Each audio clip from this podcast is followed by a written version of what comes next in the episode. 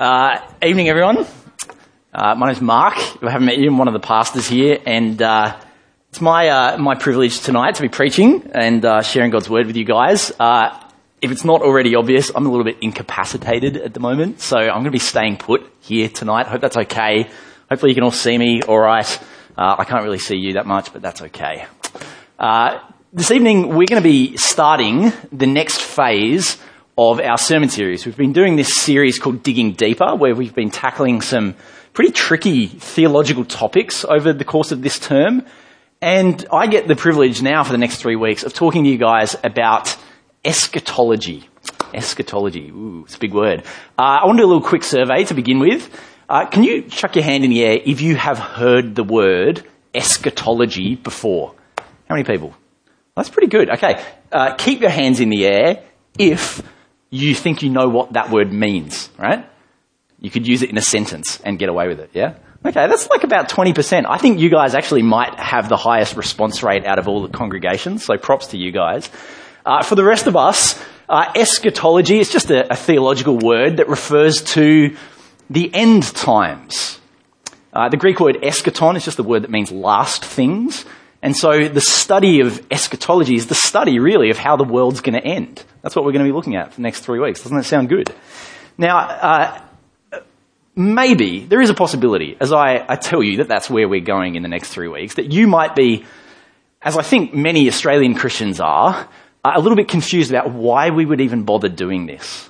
May, are you asking that question? Why is the end time something that's worth our time studying here at church? Like, it's kind of pointless to study it, isn't it? Like we know, we know roughly what's going to happen. We can trust God. We know it's all going to pan out in the end. So why would we bother doing this? You think about that? Well, I want to try and convince you that this is something that's worth our time doing. Uh, because really, when you, when you think about it, the Christian life is a journey, isn't it? Most fundamentally, it is a journey towards God. Uh, in one sense, the, the Christian life is like a pilgrimage, right? We are pilgrims going through the world towards a new world that we were created for. And so just like any long, tough journey that you might go on in your life, it makes total sense. It's logical, it's reasonable to think about the destination that you are headed for, right? Would you agree? Like if, if you were organizing a holiday, like a hiking holiday, and you went to a travel agent and you said, right, I want to book a holiday. I want these kind of roads. Like, I want to know kind of how difficult it's going to be, like how steep, whatever. I want it to start here. So can you like book me some flights to, to this point on the globe? But I don't want you to tell me where the walk goes. Like, I'm not interested in that. Like, I just want to walk. I don't care about where it's going. Like, you wouldn't do that, would you? That's crazy. Nobody would make, would book a holiday that way. Eh, can I say how much more it would be bizarre in the Christian life to really not give much thought to where we are going, to what our destination is. Uh, no, I think that studying eschatology is actually going to be really worth our time. It makes a lot of sense, and I think we're going to find over these three weeks that looking ahead to where we are going as Christians, that that's going to actually really help us along the way. It's going to motivate us. It's going to help us stay on track to know that we're heading in the right direction. Uh, I, am really excited about studying eschatology with you guys and sharing some of this kind of often neglected topic that we don't really talk about all that much. Uh, so I'm going to pray for us before we get started, and then we're going to have a think about the first topic that we're looking at, which is the return of Jesus. I'll let you know as well uh, that we're going to do a Q&A after uh, the sermon a little bit later on. So if you get questions or thoughts or whatever, you can text them into that phone number. It's in the top right corner, and I'll do my best to try and answer as many of them as I can. All right, why don't we pray, and then we'll have a think about the return of Jesus. Lord God, thank you so much for the Lord Jesus Christ. Thank you that he came to earth to live a perfect life that we could not live, that he died a death that we deserved to die, that he was resurrected from the grave, and that he returned to be with you. Thank you for that promise of the gospel of forgiveness and of adoption as your children. And thank you, God, for the promise of Christ's return. Uh, God, as we think about uh, this hope that we have ahead of us tonight, pray that you'd please be helping us by your Holy Spirit, not just to understand these truths, but to incorporate them, to drive them deep into our hearts so that our lives are changed as a result of it. So we ask for your help in Jesus' name. Amen. All right, so the first topic, first cab off the rank, is we're thinking about Christ's return. And I think this is a good place for us to start our study of eschatology because I think that Christ's return is actually a bit of a blind spot for us. I wonder if you maybe agree with me on this, that, you know, in our Christian vocabulary, we get very good at talking about Christ's death uh, we, we really understand Jesus' death really well. We can talk about it back to front. You know, we know what to give thanks for for it. We know what to pray for about Jesus' death. Like it's central to us, right? And then when you think about Jesus' resurrection, like we understand that probably just a little bit less. You know, we get, we get the main idea of it. We kind of get some of the implications of it, but if you're anything like me, well, you probably pray about that a little bit less. It sort of doesn't come up in conversation quite as much. And then compare that to the return of Jesus. I, am not, I don't think, uh, any different to the rest of you to say that the return of Jesus is, is pretty mysterious, isn't it? Like, the stuff that the Bible says about it is kind of confusing. It's hard to understand. It's hard to know what we should feel about the return of Jesus. And so I think it's actually, it's pretty rare for us to pray about the return of Jesus. It's rare for us to talk about it. It's very rare for us to preach about it. Now, when it comes to the return of Jesus, I think it's fair to say that most of us know it's going to happen, but we don't know much more beyond that. And so I'm, I'm hopeful that in this series, uh, and tonight even, that we're going to be able to kind of rectify that a little bit because the return of Jesus is a major, major point in our Christian belief. It's a major idea in the New Testament. Did you know that in the 27 books of the New Testament, 24 of those books talk about the return of Jesus? It is scattered all throughout the New Testament. The three books that don't talk about it, they're the three shortest books of the New Testament. So it's, you know, it's just that they didn't have space. It's not that like they contradict it or anything. There are 260 chapters across those 27 New Testament books. 260 chapters. Anybody want to guess who didn't come to church this morning? How many references there are to the return of Jesus across those 260 chapters? Any guesses? 50? Keep going. Up? Keep going. Less than 900. There's over 300 references to the return of Jesus. The point I'm trying to make to you is that this is not like some peripheral issue. This is a central issue. It is on just about every page of the New Testament. And I want to tell you as well that the return of Jesus is, it's a major part of the gospel message. You know, that, that gospel message that we trust in for our salvation? It is critical that we believe in and that we understand the return of Jesus. Otherwise, our gospel begins to fall apart. I wonder if you've ever thought about this, how, how the gospel would actually not be good news if Jesus was not going to return. Uh, think about the promise in the gospel that one day, because of Christ's death for us, we are going to be able to stand in the presence of God, forgiven and righteous, accepted by God, right? That's, that's our hope in the gospel. Do you realize that that, that would not happen if Christ doesn't return to take us to God? It, that promise rests on the return of Jesus. What about the promise in the gospel of a resurrection body, right? We, we look forward to that, don't we? That one day we are going to be able to live in bodies that ha- have not been corrupted by sin. Christ, the first fruits, has won that for us, right? But you realize that promise would be worth nothing if Christ doesn't return to raise the dead. We need the return of Jesus. What about the promise of that, that future world that we're looking forward to? That perfected world where we are going to dwell with God forever in a new heavens and a new earth.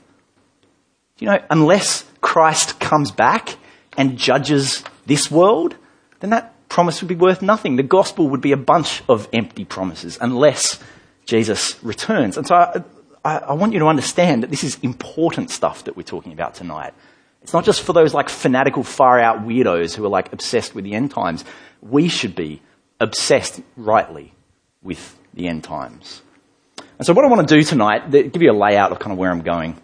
I want to try and answer for you three basic questions. And in answering these questions, I think we're going to cover, we're going to survey the majority of what the New Testament teaches about the return of Christ. There's much more that we could say, but this will, this will touch on the, the, the major things. The three questions that I'm going to cover are these. Uh, what will Christ's return be like? Uh, secondly, when is it going to happen? And thirdly, what should be our response to Christ's return? Okay, that's, they're the three questions. That's where we're going. And so let's dive right in. What is Christ's return going to be like? What does the New Testament teach us about Christ's return? Well, I want to give you four quick answers to this, just four sort of one word answers. Uh, the first thing I think that the New Testament teaches us about Christ's return is that it is going to be physical. Jesus' return is going to be physical. That is, when Jesus returns on that final day, it's not just, it's not going to be some vision, right? Jesus is not going to be live streamed from heaven so that we can kind of see him. No, Jesus is going to return. Jesus himself is going to return. We get this idea from a whole bunch of places, but in Acts chapter 1, beginning of the book of Acts, where Jesus ascends back into heaven, and the disciples are standing there staring up into the sky, and the angels come to them, and they say, Why do you stand here looking into the sky? This same Jesus who has been taken from you into heaven will come back in the same way that you have seen him go into heaven. You see, it'll be Jesus himself who returns, Jesus in the flesh. That body that he ascended into heaven with, that body with the nail marks in his hands, with the hole in his side, that's how Jesus is going to return. It's going to be physical, real, tangible. That's the first thing. The second thing the Bible tells us is that Christ's return, it's going to be visible. This is great. Christ's return is going to be visible. You get told this in a whole bunch of places. Uh, for example, Revelation chapter 1, we get told that when Christ returns, every eye will see him. Now, I, I got to confess to you that I, I have no idea how that's going to work. I cannot even come close to getting my head around the logistics of this. Like, how are we all going to see Jesus? when he returns. I don't really understand that. Uh, but the point is that we will see him, right? And, and this is going to be different to his first coming because everyone's going to see him. Not just a, a select group of people in a select place in the world at a select time. No, everyone is going to see Jesus when he returns. And so that's why Jesus tells his disciples, you know, those kinds of stories in like Matthew 24, where he says, if people come to you and they say, oh, the Messiah's returned, you know, he's over there, let's go and come on, find him, he's returned. Jesus says, don't listen to them. No. when I return, it'll be unmistakable. It's going to be unmissable. You won't have to ask the question, will, has Jesus returned? In fact, if you can still ask that question, has Jesus returned? That means no, he hasn't. Because when he returns, it's going to be visible. That's the second thing. Thirdly, uh, we know that when Jesus comes, he will come triumphantly. Jesus is going to return triumphantly. He's going to come in victory. I'll give you one example. Uh, 2 Thessalonians 2, uh, Paul writes this. Uh, and when the lawless one will be and then the lawless one will be revealed, whom the Lord Jesus will overthrow with the breath of his mouth and destroy by the splendor of his coming. Okay, Paul here is speaking about this person called the Lawless One, which is some kind of mysterious person who's going to appear in the future. And, Paul says that when Jesus comes, what's he going to do? He's going to overthrow this lawless one by the breath of his mouth. Isn't that an image of immense power? That's all it's going to take for Jesus to overthrow him. He's gone. What is he going to do? He is going to destroy him by the splendor of his coming. Now, that word that Paul writes there, the word overthrow, in the original language, it's actually a way harsher word than that. It's the word for kind of slaying or killing. You see, when Jesus returns, when he comes a second time, what's he going to do? He's going to crush his enemies. Isn't that amazing? In, when Jesus came the first time, he defeated his enemies. He won that victory over sin, death, and the devil as he hung there on the cross. But when he returns a second time, he's going to abolish his enemies. They're going to be wiped off the face of existence. If you're familiar with kind of World War II history, this is the difference between D-Day and V-Day. You know, the war was won at D-Day, that decisive battle, and yet victory was not complete until V-Day. And so it will be when Christ returns. He will come triumphantly. I think that the immediate implication of this, as Christ comes as this amazing ruler of the whole universe, every single one of us is going to fall to our knees in front of this king. You know, some people, hopefully us, We're going to fall to our knees willingly, gladly, worshipping this king for who he is. But there's going to be people who fall to their knees begrudgingly, having been forced to acknowledge that this is the King of Kings and Lord of Lords. This is going to come triumphantly. Now, look, I don't, know what Jesus' plan is for people like me who can't really fall to their knees if he were to return in the next few weeks, but I'm sure he's got a contingency plan. He'll figure it out. The point is, though, that Jesus is going to come in victory, right? Triumphant. Fourthly, lastly, Jesus is going to come gloriously.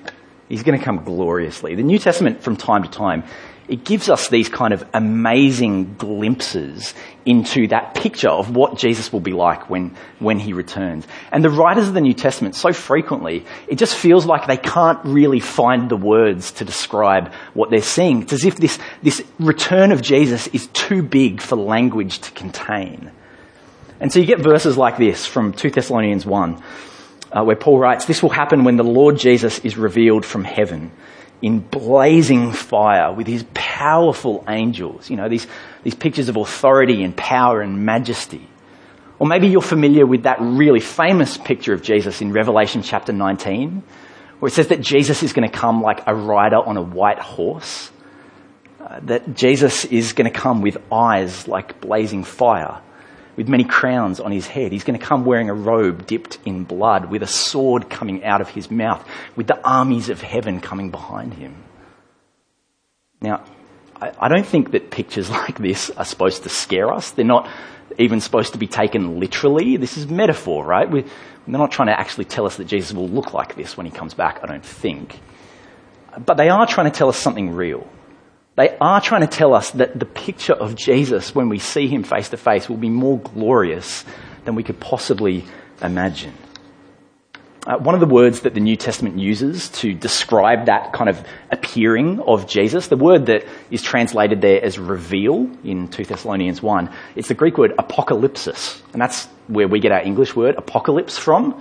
And really what that word means is it, it's like this idea of a kind of a display, a reveal. You imagine sort of like pulling the curtain back and voila, you see it, see what's behind. The idea is that when Jesus returns, we are going to have the curtain of reality pulled back. We're going to see Jesus as he truly is, the glorious, risen, reigning King of kings and Lord of lords. Now, I don't know how you feel about that prospect of the glorious return of Jesus. But can I tell you that it brings me great joy to think about that? It really does. To think that, that one day, every single person is going to see Jesus in the way that I see Jesus already. That out there, that on that final day, everybody in the world who overlooks Jesus, everyone out there in the world who mocks Jesus and belittles Jesus, they're going to see Jesus as he really is. They're going to have no choice. All eyes are going to be on him. And it's going to be glorious. So there are four things that the Bible teaches us of what it will be like when Christ returns. I want to move briefly onto this question of uh, when Christ will return. You know, what does the Bible tell us about the timing of Jesus' return? It's a really juicy question. So much ink has been spilled on this, and I think unnecessarily, because the very first thing that we have to say when we ask this question is to say that, well, the return of Jesus will come at an unknown time.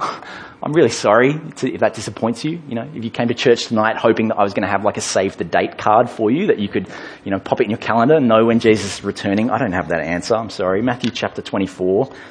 Uh, but about that day or hour, no one knows, not even the angels in heaven, nor the Son, but only the Father.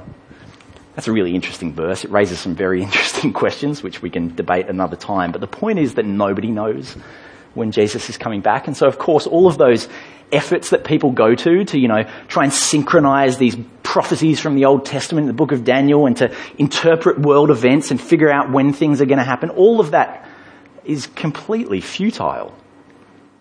Now, as a young Christian, uh, I've been a Christian for about six months.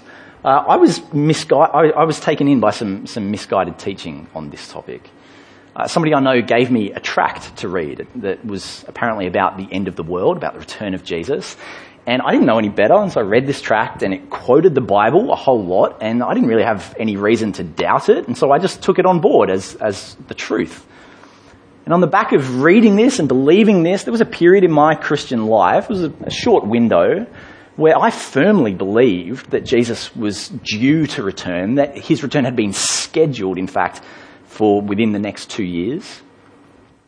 I was, I was very fortunate to have some wise Christian friends who helped bring me back to reality, pointing me to verses like this, reminding me that if even the Son of God doesn't know when he's returning, then Mark, you probably don't even know yourself. Uh, Jesus' return is going to be unknown.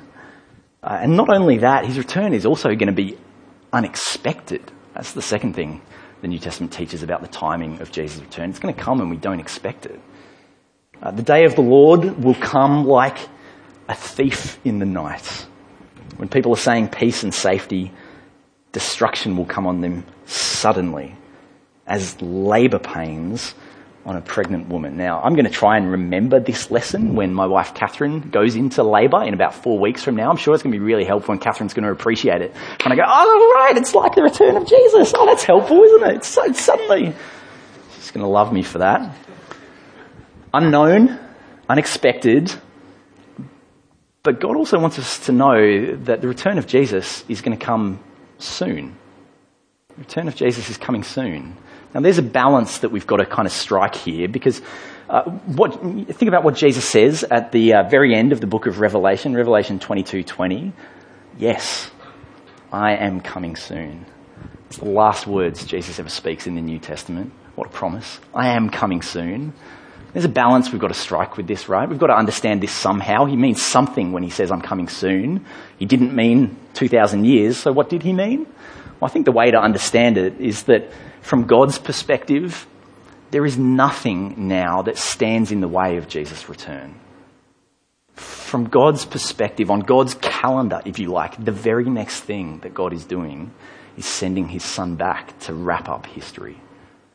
I think that's how we're supposed to understand it. And so you and I, we should have a conscious expectation, I think, that Jesus' return could be at any time. We should be on the edge of our seats, so to speak, expecting Jesus to return. He's coming soon. And yet, the last thing that the New Testament wants to tell us is that the return of Jesus is being delayed. It's being delayed. Now, please don't mishear me. I'm not telling you that Jesus is like running late somehow, like he's missed his cab and, you know, find another way of coming here or something. No, uh, the Bible does say that, G- that God is postponing the return of Jesus in some sense. So Peter explains it this way. He says, But do not forget this one thing, dear friends. With the Lord, a day is like a thousand years, and a thousand years are like a day.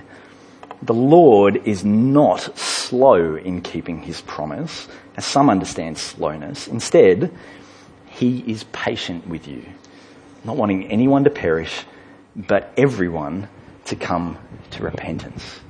Isn't that a, a beautiful promise?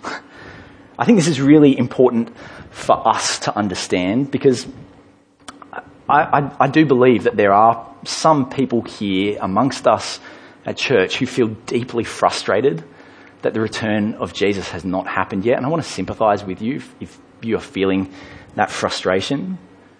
You know, you, you, pray those kind of prayers like, Jesus, if you could just return like before I have to sit my final exams, that'd really do me a solid, please, Jesus. Jesus, if you, if you could just return before I have to go through that cancer treatment, that would be great, please, Jesus.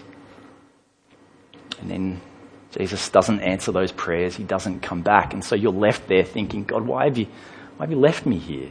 Why do I still have to live in this world? Why, God, can you not just come back already and wrap things up? You know that feeling? Peter says to us, listen, guys, you've got to understand, God's not being slow.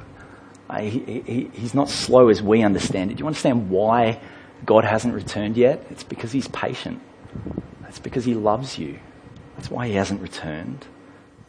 God is delaying the return of Jesus because he wants people to be saved.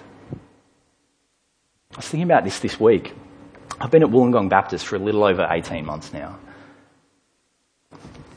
if Jesus had returned 18 months ago, you know, some people in this room here, you look around, some people in this room would be in hell right now. That's, that's not a popular thing to say, but it's the truth. Some of us in this room were not ready for Jesus to return 18 months ago. God is delaying the return of Jesus because he wants people to be saved. He is being patient in delaying that day because he wants everyone to come to repentance. Friends, isn't that a good thing? Isn't that an amazing truth? And as you reflect on this, can you, can you even begin to get your head around how much patience God must have with us to delay that day of his return? I wonder, have you ever had that experience with somebody, uh, you know, like a frenemy? Uh, I'm not saying Joel Deacon fits this category, but, you know, somebody who just knows how to push your buttons. You know, somebody who like has a, it's as if they've got a manual for like how to do every single thing that you hate. You ever had those kind of relationships with people where they just keep day after day just annoying you and annoying you and annoying you until you feel like you want to explode? You had those experiences? I want you to imagine that you are a creator and that you've created a world and you've put people in it You've created them to relate to you. How do you think you would feel having those people that belong to you say day after day, God, it's a fairy tale. He doesn't exist. You're telling me that God is going to come back and hold me to account? I don't think so. No, come on, that's not going to happen. I don't want to have anything to do with God's rules. That stuff that He says that I've got to do, man, it's so archaic. It's so restrictive. God only wants to spoil my fun. He doesn't have any idea what's best for me. You know, this, this world that we are living in, all this matter, all this physical stuff, it just is. God didn't create it, it just happened. Day after day after day, people in this world curse the name of God. Can you imagine the patience that God must have? To say, not yet, not today. Not yet. A little bit longer. There are more yet to come, more to be saved. Not yet.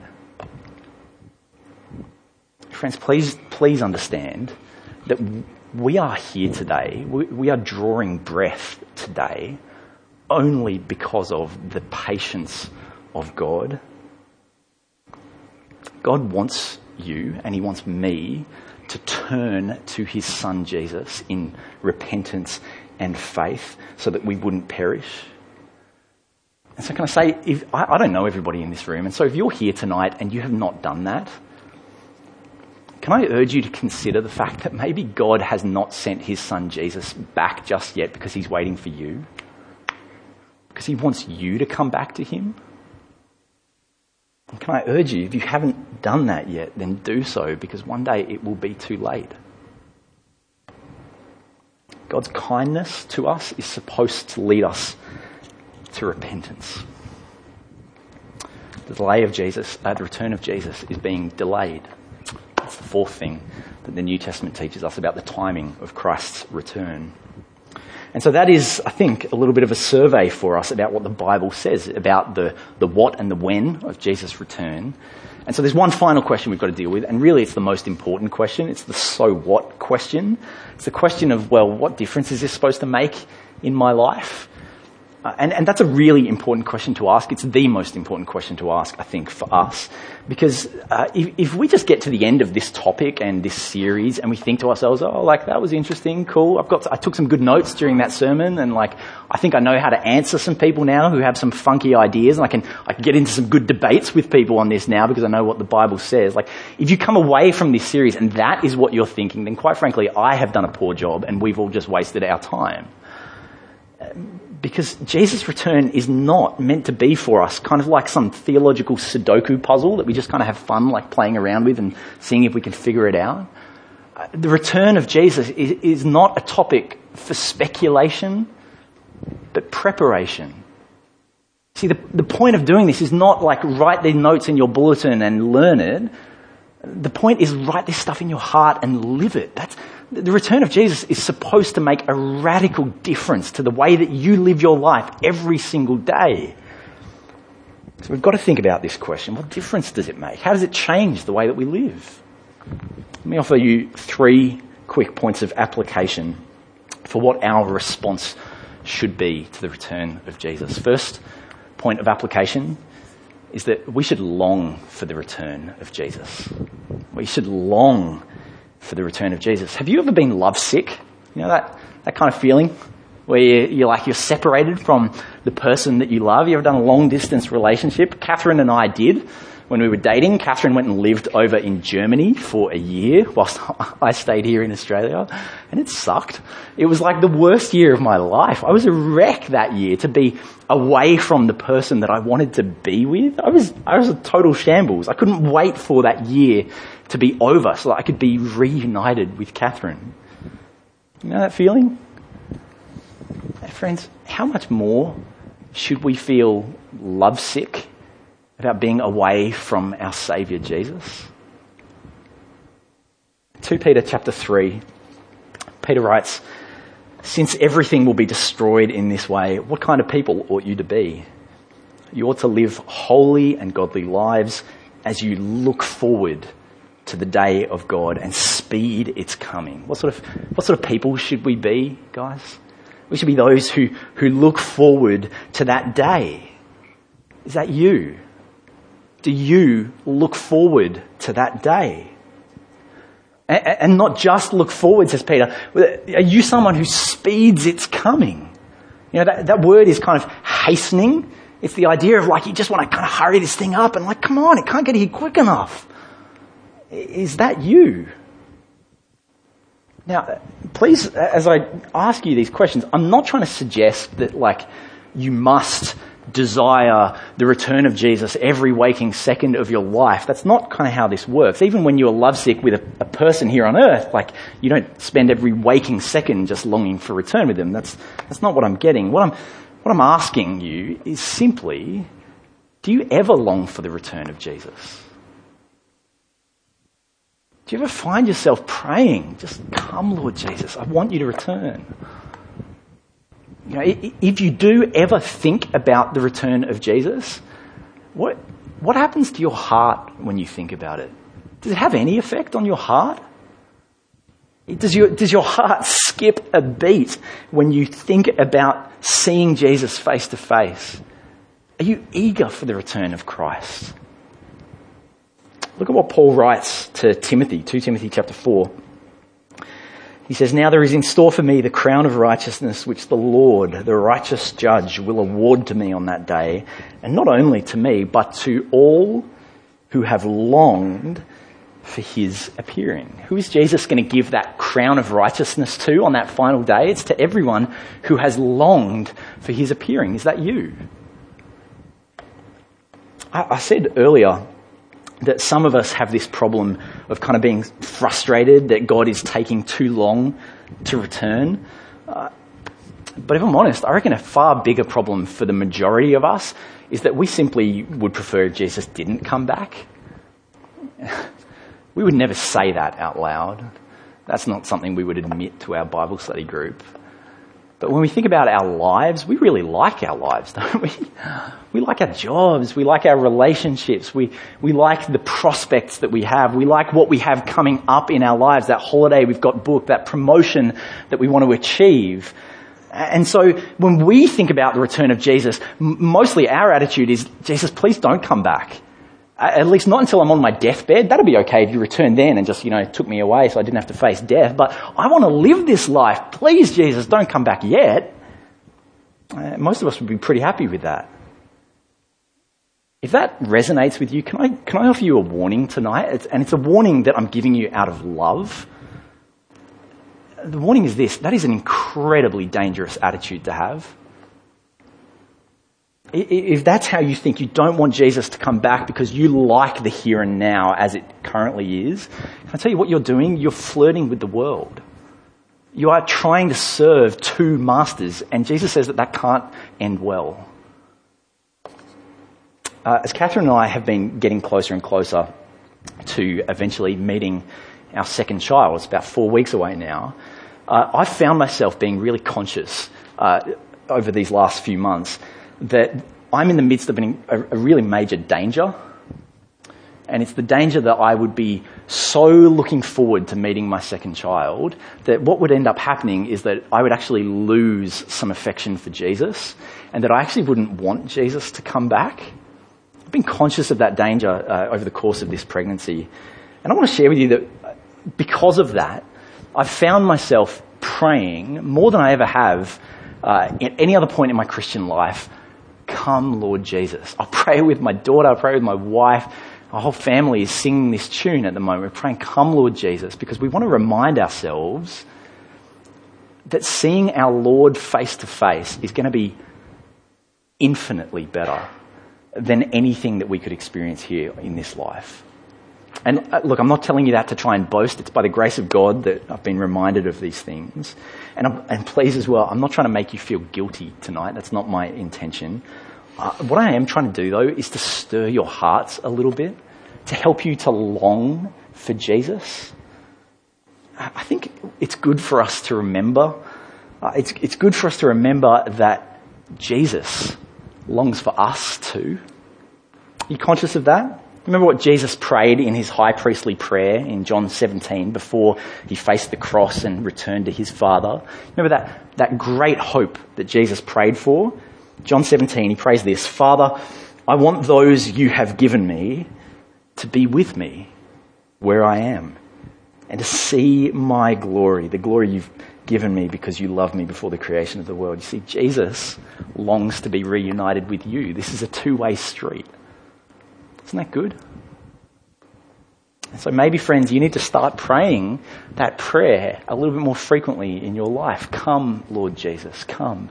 I know that your coming is going to be better than anything here and now. That's the first way that we should respond, by longing for the return of Jesus. Second way is that we should live holy lives as we wait for his return. Uh, this truth of Jesus one day coming and us standing before him, it should drive us. It should motivate us to pursue holiness and righteousness. It should motivate us to kill sin. It should motivate us towards holiness. The Apostle John put it this way.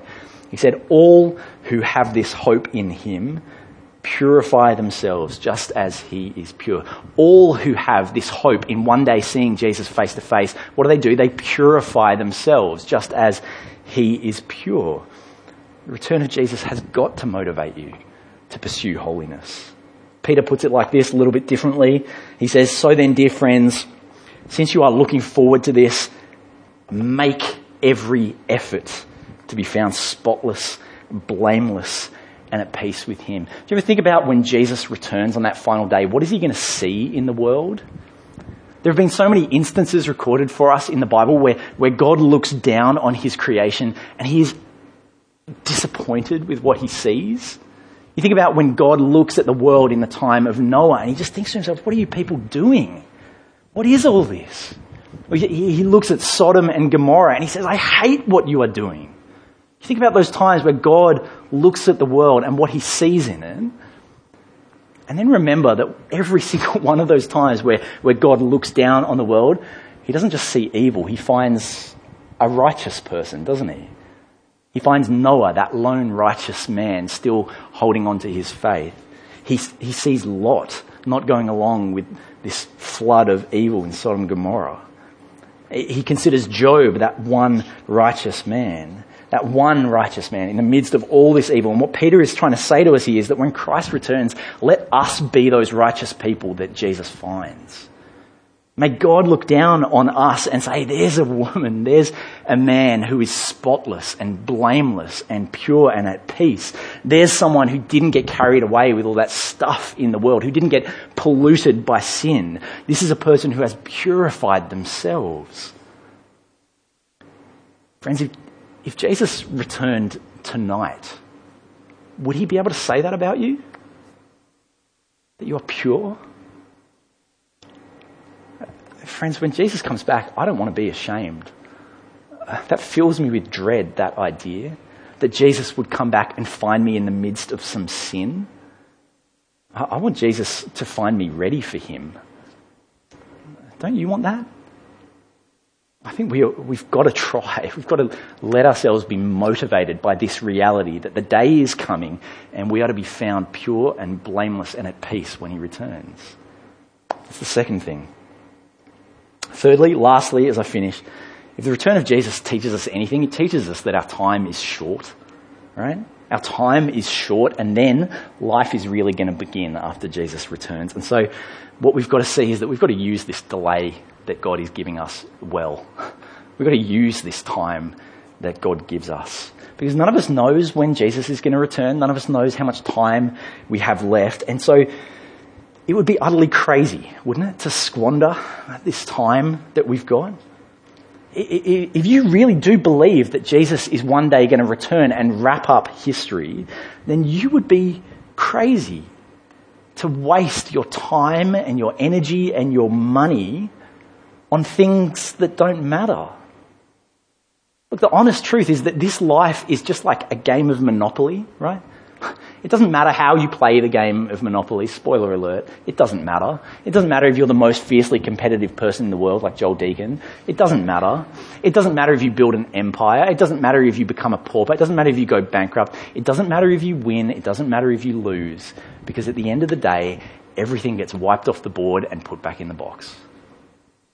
Friends, none of us can enter the next life with anything in our hands. So let me ask you a tough question. Does your life make sense in light of Christ's return? Are you using the delay that God has given us well? Or are you wasting it?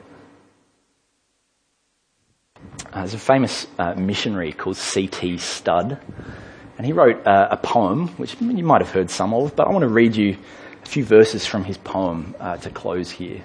A few verses from his poem. It says this Two little lines I heard one day, travelling along life's busy way, bringing conviction to my heart and from my mind would not depart. Only one life twill soon be past only what's done for Christ will last. Only one life, yes, only one. Soon will its fleeting hours be done. Then in that day, my Lord to meet and stand before his judgment seat. Only one life will soon be past. Only what's done for Christ will last. Only one life, yes, only one. Now, let me say, thy will be done. And when at last I'll hear the call, I know I'll say 'twas worth it all. Only one life will soon be past. Only what's done for Christ will last. Friends, our salvation is nearer today than the day when we first believed. And so let's be people who long for the return of Jesus. Let's be people who lead holy lives as we wait. And let's be people who use this delay as best we possibly can. Let's pray together. Lord God, thank you for the sure certainty of Jesus' return. God, we want to confess that so often we have been impatient with you when all the, long, all the while you are being incredibly patient with us. God, we, we want to confess that too often we have desired the things of this world rather than Christ himself when he returns. So God, please forgive us for those things. Please help us to be captivated by that vision of Jesus returning in his glory to bring completion to all of the promises of the gospel. And please help us to long for that. God, please stir us out of apathy or boredom or disinterest and help us to long for that day. Help us to live for that day. Help us to live crazy, radical, countercultural lives, lives where we sacrifice ourselves and, and pour ourselves out for the good of the gospel and the good of this world. Because that's the only life that makes sense. And Lord, please help us to use this delay well, especially to help people to find refuge in you before that day is too late. We ask for these things in Christ's name. Amen.